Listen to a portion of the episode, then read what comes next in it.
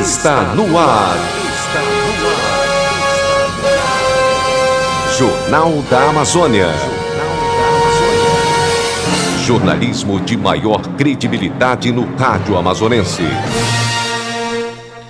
Parintins, 6 de agosto de 2019, terça-feira, está no ar o Jornal da Amazônia.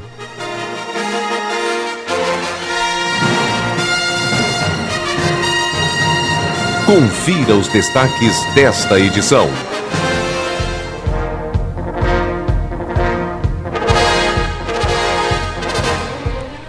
Pároco da Catedral explica por que ir à missa aos domingos. Comunicação Parantinense perde Tadeu de Souza. Jornalista foi vítima de infarto fulminante. Amigos falam das qualidades de Tadeu na imprensa local. Balsa carregada com madeira escapa de intercepção do Ibama. Rende... Governo Federal garante antecipação da primeira parcela do décimo para aposentados e pensionistas do INSS. Motociclistas continuam cometendo abusos no trânsito. Caixa divulga calendário para saque do FGTS. Secretaria de Meio Ambiente de olho em quem despeja lixo em via pública. Movimento discute a importância da política na sociedade. Estas e outras notícias você acompanha nesta edição do Jornal da Amazônia. Notícias. Notícias. As notícias em primeiro lugar. Em Parintins são 12 horas e 1 minuto. Religião.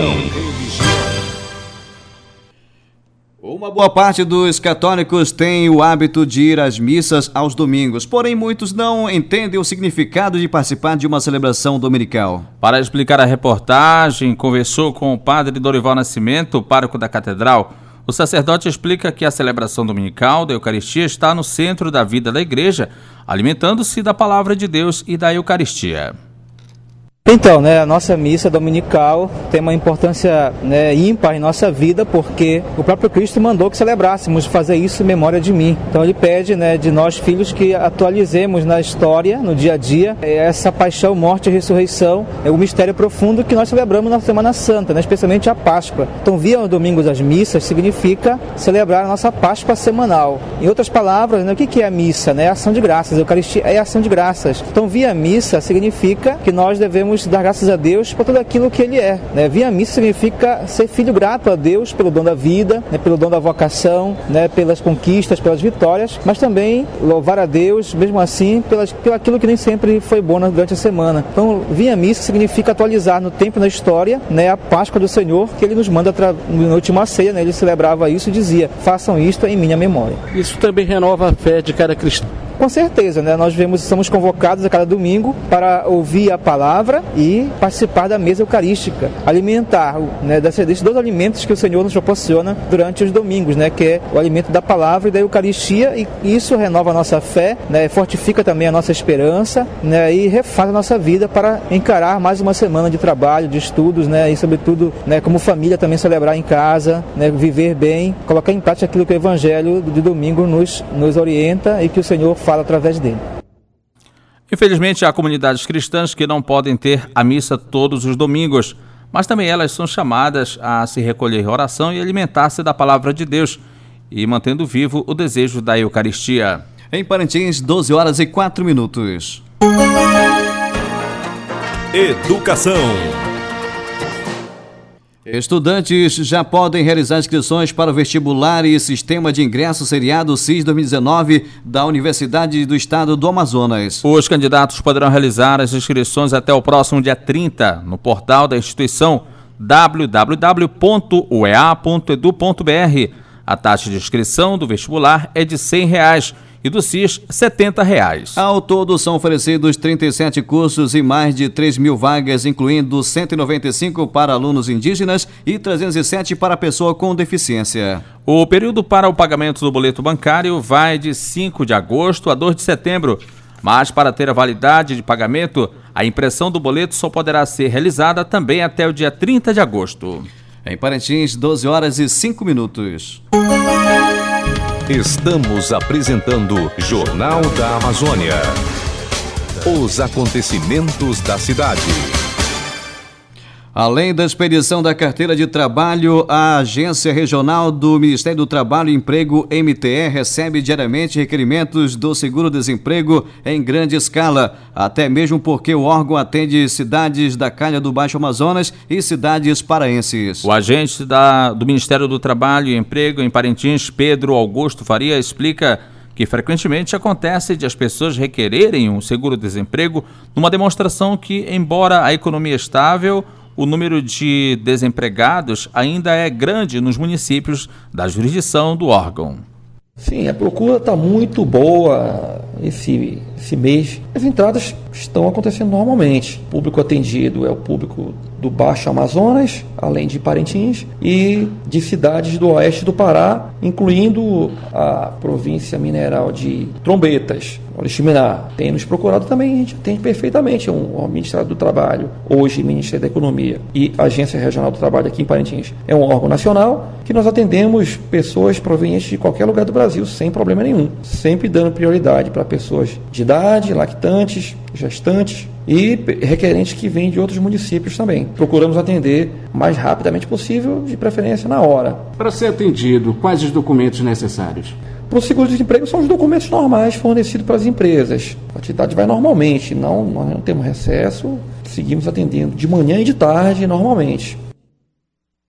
Mesmo com a assinatura de sua exoneração pelo Comando-Geral da PM, Coronel Ayrton Ferreira do Norte, o Tenente-Coronel Luiz Alberto Passos Navarro ainda permanece no comando do 11º Batalhão de Polícia Militar de Parintins. Em contato com o militar, ele adiantou que não foi e nem pediu exoneração, mas aguarda a possível decisão do Comando-Geral da Polícia Militar do Amazonas ser publicada no Diário Oficial do Estado. Estamos aguardando, houve uma publicação no nosso boletim interno da Polícia Militar em Manaus, convocando oficiais né, que queiram servir aqui em Parintins e Maués. Eu creio que seja aí uma reestruturação né, dos interiores, dos batalhões. Né? Itacoatiara já houve essa transferência, essa troca, né? E nós estamos aguardando, estamos aguardando, é, não houve um pedido meu né, de, de saída. Nós temos os trabalhos aí que estão em andamento, inclusive continuamos né, no nosso planejamento. Então, nós continuamos o trabalho. E estamos por aqui, né, até o momento aí que, que haja necessidade da, da saída ou não, nós somos militares, nós trabalhamos e recebemos ordens. Então, caso tenha que sair, nós iremos sair normalmente, como tem que ser feito, iremos deixar aí já o trabalho para o próximo, caso venha para cá o próximo comandante, né, que dê continuidade para que não, não tenhamos aí nenhum um lapso, nenhum problema de quebra né, dos nossos procedimentos, nas, nas nossas operações aí, tendo visto que a gente já vem avançando esse ano e, e quatro vai fazer cinco agora. As índices das ocorrências vem diminuindo, vem caindo, né? E a gente espera que, que quem venha para cá continue esse trabalho, que faça da melhor forma, com amor, com carinho, dedicação, né? Que trabalhar em Parintins realmente tem que ter isso. Tenente Coronel Navarro comentou ainda que já iniciou as conversações para a implantação do ciclo patrulhamento no centro da cidade para inibir a presença de ladrões na área comercial da cidade.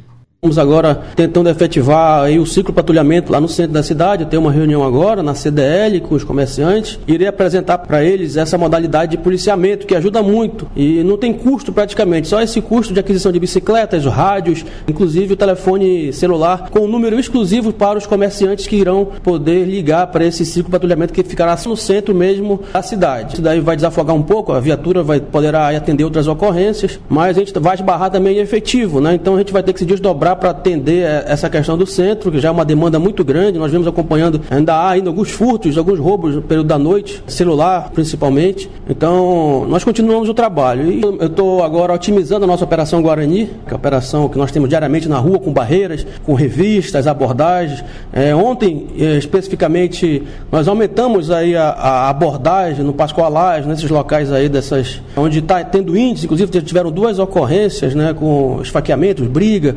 Então, ontem a Força Tática deu uma reforçada geral aí no Pascoalagem também, na União, no centro da cidade à noite. Iremos também reforçar, inclusive eu estou mudando também o local da Operação Guarani para reforçar o centro até nós podermos implantar esse ciclo patrulhamento.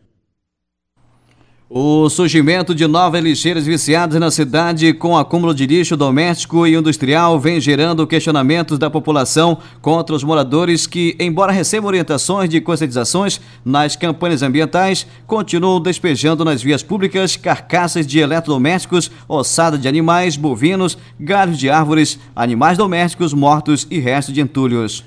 Embora esse tipo de ato seja crime ambiental, inúmeros munícipes não procuram colaborar com a limpeza da cidade, porque esses tipos de resíduos precisam ter o destino correto, a não ser e não ser misturados ao lixo doméstico. Questionado sobre o assunto, o secretário municipal de Meio Ambiente, Alzenício Aquino, informou que a SEMA já está adotando algumas medidas para impedir que as pessoas continuem despejando lixo em locais inadequados fazendo acompanhamento dessas lixeiras viciadas, né? até mesmo porque a gente trabalha com, a gente faz um relatório trimestral com relação aos riscos aviários. Então já foi feito todo o levantamento, já o referenciamento dessas lixeiras. A secretaria confeccionou umas placas também de advertência que a pessoa pode ser multada e está sendo instalada né, na, em alguns pontos da cidade, principalmente onde nós temos essas lixeiras viciadas. Mas a gente já sentiu a redução, mas mesmo assim nós ainda estamos descobrindo novas lixeiras, que as pessoas estão continuam ainda jogando é, o lixo em lugares lugares é, não adequados. Na verdade, esses lixos são mais entulhos. Né? Então, nós estamos agora aqui com um grupo de quatro fiscais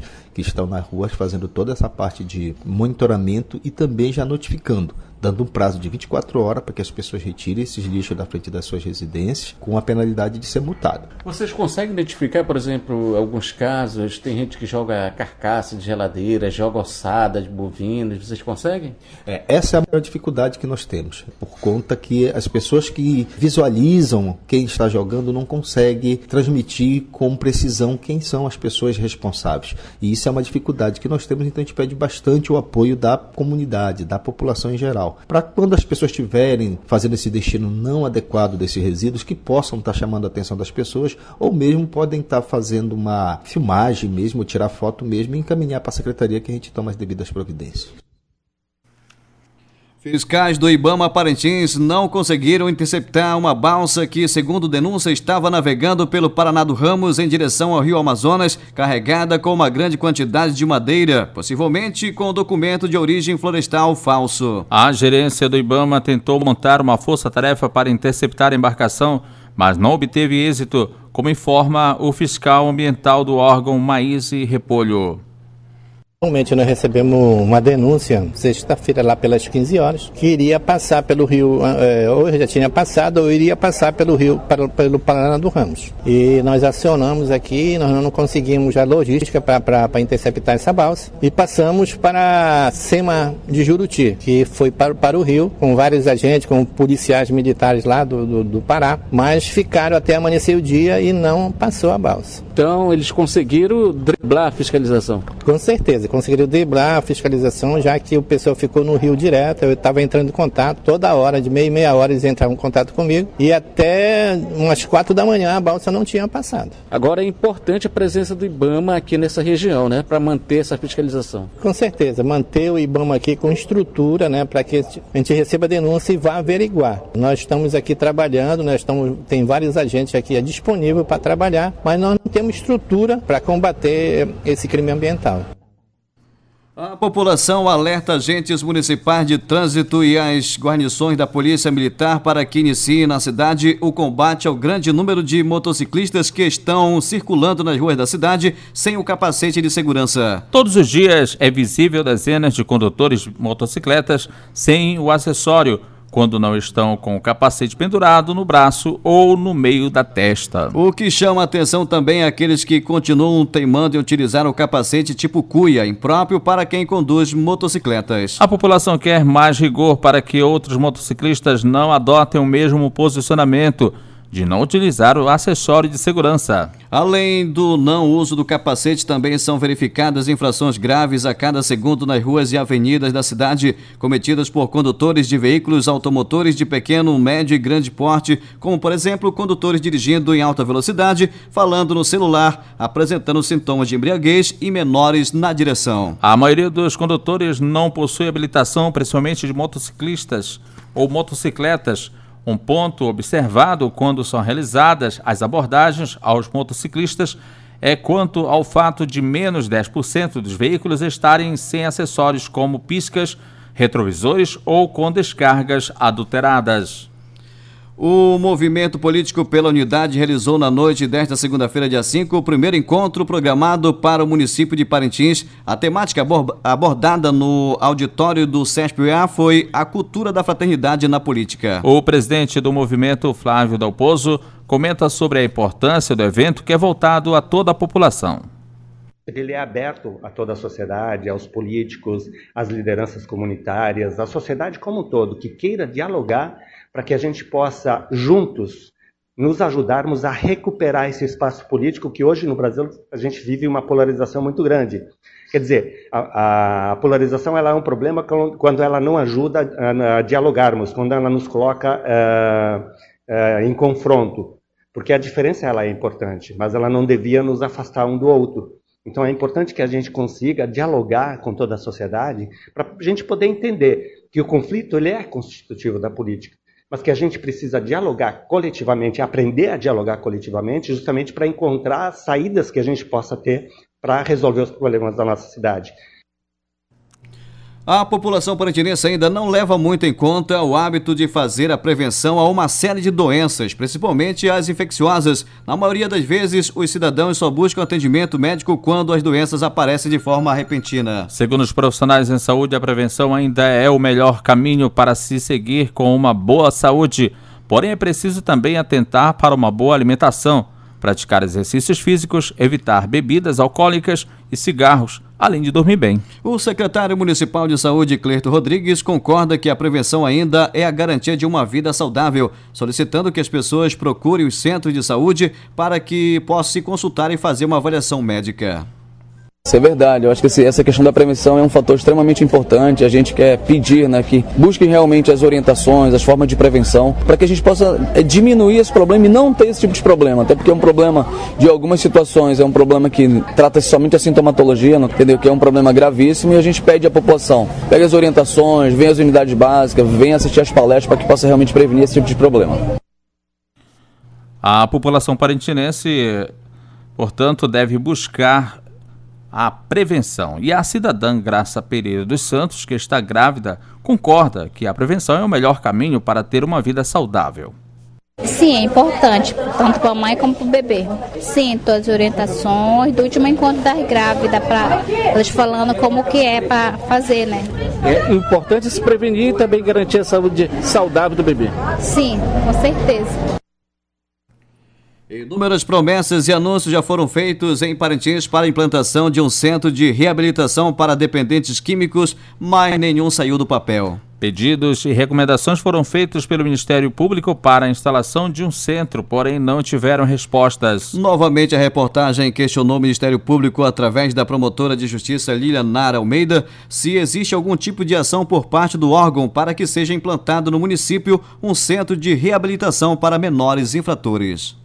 O público está é, envidando todas as ações necessárias para que nós possamos encontrar uma forma de, aqui em Parintins, ser estabelecida, é, ser instalada uma unidade onde possa haver a internação provisória dos adolescentes aqui mesmo, para que eles possam fazer o cumprimento das medidas em meio fechado aqui em Parintins. No momento, não há essa possibilidade. Aqui não há uma unidade específica para cumprimento de medidas é, socioeducativas em meio fechado em Parintins. Então, nós estamos buscando é, viabilizar a implementação de um local com essa estrutura destinada aos adolescentes.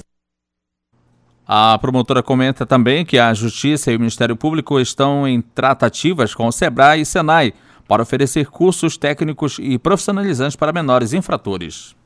Isso. Nós temos que é, observar que a situação dos menores é diferente da, da situação dos adultos. O adolescente quando comete algum ato infracional, ele precisa é, não receber apenas uma punição, mas ele precisa também ser orientado para que ele possa se desenvolver de forma correta e receber também por parte do Estado formas para que ele se readeque, para que ele readeque a sua conduta, de modo que ele possa ser é, inserido na vida adulta já como um cidadão normal, enfim.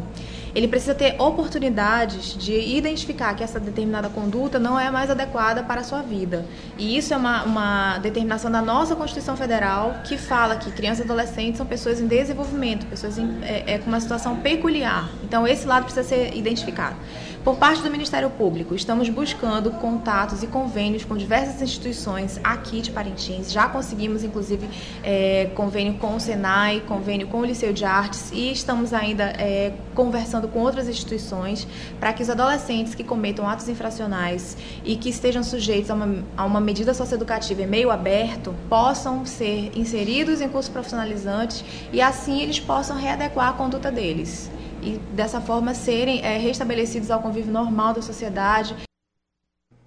O jornalista Tadeu Noronha de Souza, de 58 anos, morreu na manhã desta terça-feira, dia 6, em Parintins, vítima de parada cardiorrespiratória. De acordo com a enfermeira e diretora do Hospital Regional Jofre Coen, Josiane Mascarenhas, Tadeu foi levado para a emergência da unidade de saúde por volta das 8 horas e 10 minutos e em seguida para a Unidade de Cuidados Intermediários UCI, aos cuidados de uma junta médica formada por quatro profissionais em diversas especialidades. Na emergência foi atendido pelo médico Ed Brunner e na UCI pelos médicos Paulo Roberto, clínico geral, Tanaka, anestesista e Osiel, cardiologista. Josiane relata que o radialista ainda foi submetido a uma reanimação mas não resistiu, vindo a falecer. Tadeu já havia passado por três complicações de saúde e uma delas, há alguns meses, o levou a fazer um cateterismo em Manaus. O problema foi se agravando cada vez mais, com diversas idas ao hospital inclusive com recomendações médicas para que pudesse ser submetido a uma cirurgia em São Paulo. De acordo com o jornalista Márcio Costa, Tadeu teria comentado que viajaria nesta quarta-feira, dia 7, para Manaus e depois São Paulo. O prefeito de Parintins, Frank Bigacia, externou a sua solidariedade aos familiares pela perda do jornalista Tadeu de Souza. A gente perde um poeta, um escritor, um radialista, um comunicador e fez vários trabalhos importantes eh, na cultura parintinense também. A gente perde um irmão, amigo, que procurava manter a cidade informada e a população dos acontecimentos da cidade. Então, é lamentável, né? nós prestamos muitas assistências ao Tadeu, mas lamentavelmente bem próximo da viagem, né? Aconteceu esse fato lamentável. Fica a minha solidariedade, a minha compreensão, entendimento para toda a família, né, para a família da sua esposa, família Noronha, onde ele foi criado e cuidado, né? Para a família biológica também. Então, lamentável, mas Deus com certeza deve estar recebendo nesse momento Deus é, o Tadeu é, no céu. É uma pessoa que sempre procurou fazer o bem, sempre procurou é, ter o diálogo como arma para o entendimento. O Aderaldo Reis, que atualmente estava no programa Agora Parintins, ao lado de Tadeu de Souza, comentou sobre a perda do colega. Dia triste para a imprensa parintinense, né? O falecimento Tadeu. Nós começamos na imprensa desde jovem, né? adolescente, na Rádio Alvorada de Parintins, né? Trabalhamos por muitos anos na Rádio Alvorada depois nos separamos, depois voltamos de novo na Rádio Clube é, e agora ultimamente nós estamos com ele na TV também, ah, trabalhando com ele e a gente lamenta profundamente. É de lamentar, mas seja feito a vontade de Deus, né? De, Deus quis assim, então a gente tem que aceitar. É triste, é duro, principalmente na nossa classe, Fernando, né? Que trabalhamos. É, é, é triste, duro, mas fazer o quê? É só lamentar, lembrar os momentos as virtudes boas do Tadeu, né? Essa, essas virtudes que ele teve é, em defender o povo na televisão, em defender os humildes, aquilo que a gente faz praticamente todos os dias também, né? E de repente a gente recebe essa notícia. É surpresa porque a gente não está, estava preparado para receber essa notícia. Nós estávamos preparados para receber a notícia que ele ia viajar amanhã para Manaus, Manaus Rio, e ia voltar daqui a 15 dias, então nós estamos já esperando ele de volta. O que é lamentável, mas a gente compreende os planos de Deus. Não são nossos planos, não, é plano de Deus.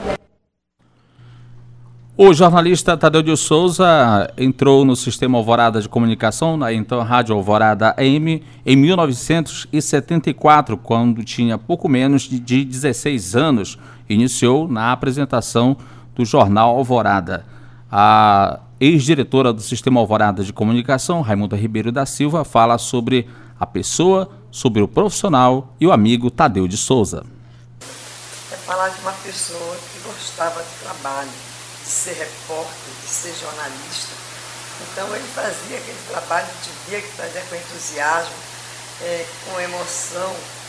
E não é porque ele tem aquela maneira de ser ele fazia as coisas assim, com, com raiva ou com qualquer coisa sobre a pessoa que está dando reportagem. Ele falava porque ele gostava de salientar o caso que tinha acontecido, o fato que tinha acontecido. Então ele era uma pessoa que gostava do trabalho, a gente via isso. E por isso assim também eu gostava muito dele porque eu via que ele amava o trabalho. Ele gostava de fazer aquele trabalho com perfeição, com entusiasmo. E era uma pessoa assim que gostava também dos colegas, é, fazia aquelas mais brincadeiras, gostava da gargada. E a gente acabava rindo com ele também das coisas que ele fazia. Né? E ele gostava assim, de ser amigo. Aí eu me lembro que ele me convidou para ser madrinha da filha dele. Então eu sou madrinha da filha dele, ele chamava, olha comadre, tudo bem? Eu, tá, tudo bem. Aí aonde se encontrava? Ele, ultimamente nós nos encontramos na igreja, assim, no tempo da festa. Aí disse, oi comadre, aí veio falou comigo, a mulher dele veio Reginaldo Santos, que também atuou ao lado de Tadeu, ressaltou o trabalho do jornalista. Essa é aquela entrevista que ninguém quer dar, né, mano? Eu soube, o seu coração fica em choque também, viemos para cá, porque nós temos um, tivemos uma história juntos, né? São aí já quase 30 anos de conhecimento, 30 anos de trabalho. Atualmente estamos de volta na, na produtora. É, e só mesmo pedir a Deus o conforto à família, né? e orar pela família para que a paz possa reinar sempre, né? Foi embora nosso amigo, é isso que eu posso dizer. O comandante da PM, o Tenente Coronel Navarro, expressa o seu sentimento aos familiares de Tadeu de Souza. Né, nós perdemos aí um parceiro né, da polícia, um parceiro da comunidade, né, o Tadeu se dedicou realmente, né, deixou aí seu legado né, com a comunidade, com a segurança pública, é, nós sentimos muito a Polícia Militar, né? O 11º Batalhão aqui em Parintins está de luto. É, o Tadeu realmente estava junto, estava próximo, acompanhava as ocorrências, nos passava assim, né, o que realmente a comunidade passava. Então nós temos uma grande perda, né, é, um, um vazio muito grande é, em termos de, de segurança, em termos do contato com a comunidade. Claro que que todos os outros né, órgãos, outras emissoras também participam, né? mas ele estava mais, o perfil dele era mais voltado à questão da segurança. E nós fomos pegos de surpresa agora pela manhã, né? deixamos aí a família do Tadeu de Souza, né? nossas condolências, nosso pesar em termos de polícia militar, né? e é uma tristeza realmente. Tadeu de Souza escreveu seu nome na história do jornalismo parentinense e amazonense como passagens pela Rádio Alvorada, onde atuou como apresentador do programa jornalístico e musical. Em sua passagem pela Alvorada, também se destacou como apresentador de jornais Jornal da Amazônia e Jornal da Alvorada e da TV Alvorada. Suas crônicas são memoráveis e sempre eram levadas ao ar ao final de cada edição dos noticiários da emissora católica. O jornal impresso Novo Horizonte foi um dos seus coordenadores, cuja passagem será lembrada pela coluna Olha Já, com textos curtos mas com efeitos gigantescos.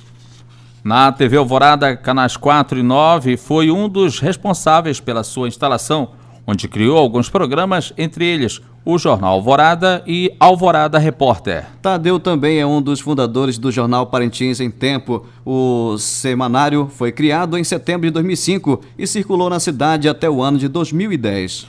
O Em Tempo reuniu uma equipe com os mais conceituados jornalistas do interior do Amazonas, Floriano Lins, Neudson Correa, Carlos Alexandre, Peta Cid, Josiane Araújo, ou seja, Josene Araújo, Hudson Lima e Fernando Cardoso. Depois da Rádio Alvorada, Tadeu foi para a Rádio Clube, migrando definitivamente para a televisão, cujo programa era comandado no canal 22 da TV em Tempo, afiliada ao SBT em Parintins. Além da experiência como radialista, José Tadeu Noronha de Souza escreveu algumas obras literárias com relatos históricos da Ilha Tupinabarana de seus ilustres personagens. Outras é, histórias relacionadas aí do trabalho jornalístico do Tadeu de Souza você vai acompanhar nossa, no decorrer de nossa programação por todo o dia de hoje aqui pela Rádio Alvorada. E você também acompanha a partir de agora no canal 17 do Jornal Alvorada outras informações sobre a partida inesperada do jornalista José, José Tadeu Noronha de Souza. Em Parintins são 12 horas e 30 minutos. Jornal da Amazônia. Jornal da Amazônia. Final desta edição do Jornal da Amazônia, uma produção e realização do Departamento de Jornalismo do Sistema Alvorada de Comunicação, emissora da Fundação Evangelho Anunciante. Mesa de áudio, Lian Cavalcante. Transmissores de Duarte. Reportagens, Fernando Cardoso, Marcos Felipe e Neucelino Santarém. Direção Executiva, Padre Carlos Caridade e Luceli Monteiro. Coordenadora de Programação, Luceli Monteiro. Edição para Fernando Cardoso. Na apresentação de Neucelino Santarém. E Ednilson Maciel. Esta edição do Jornal da Amazônia é transmitida pelas emissoras do Sistema Alvorada de Comunicação, emissoras AM, OT, FM e Rádio Online. O Jornal da Amazônia volta amanhã às 12 horas. Alvorada, 51 anos, missão de formar, educar e evangelizar. A você uma boa tarde. Boa tarde.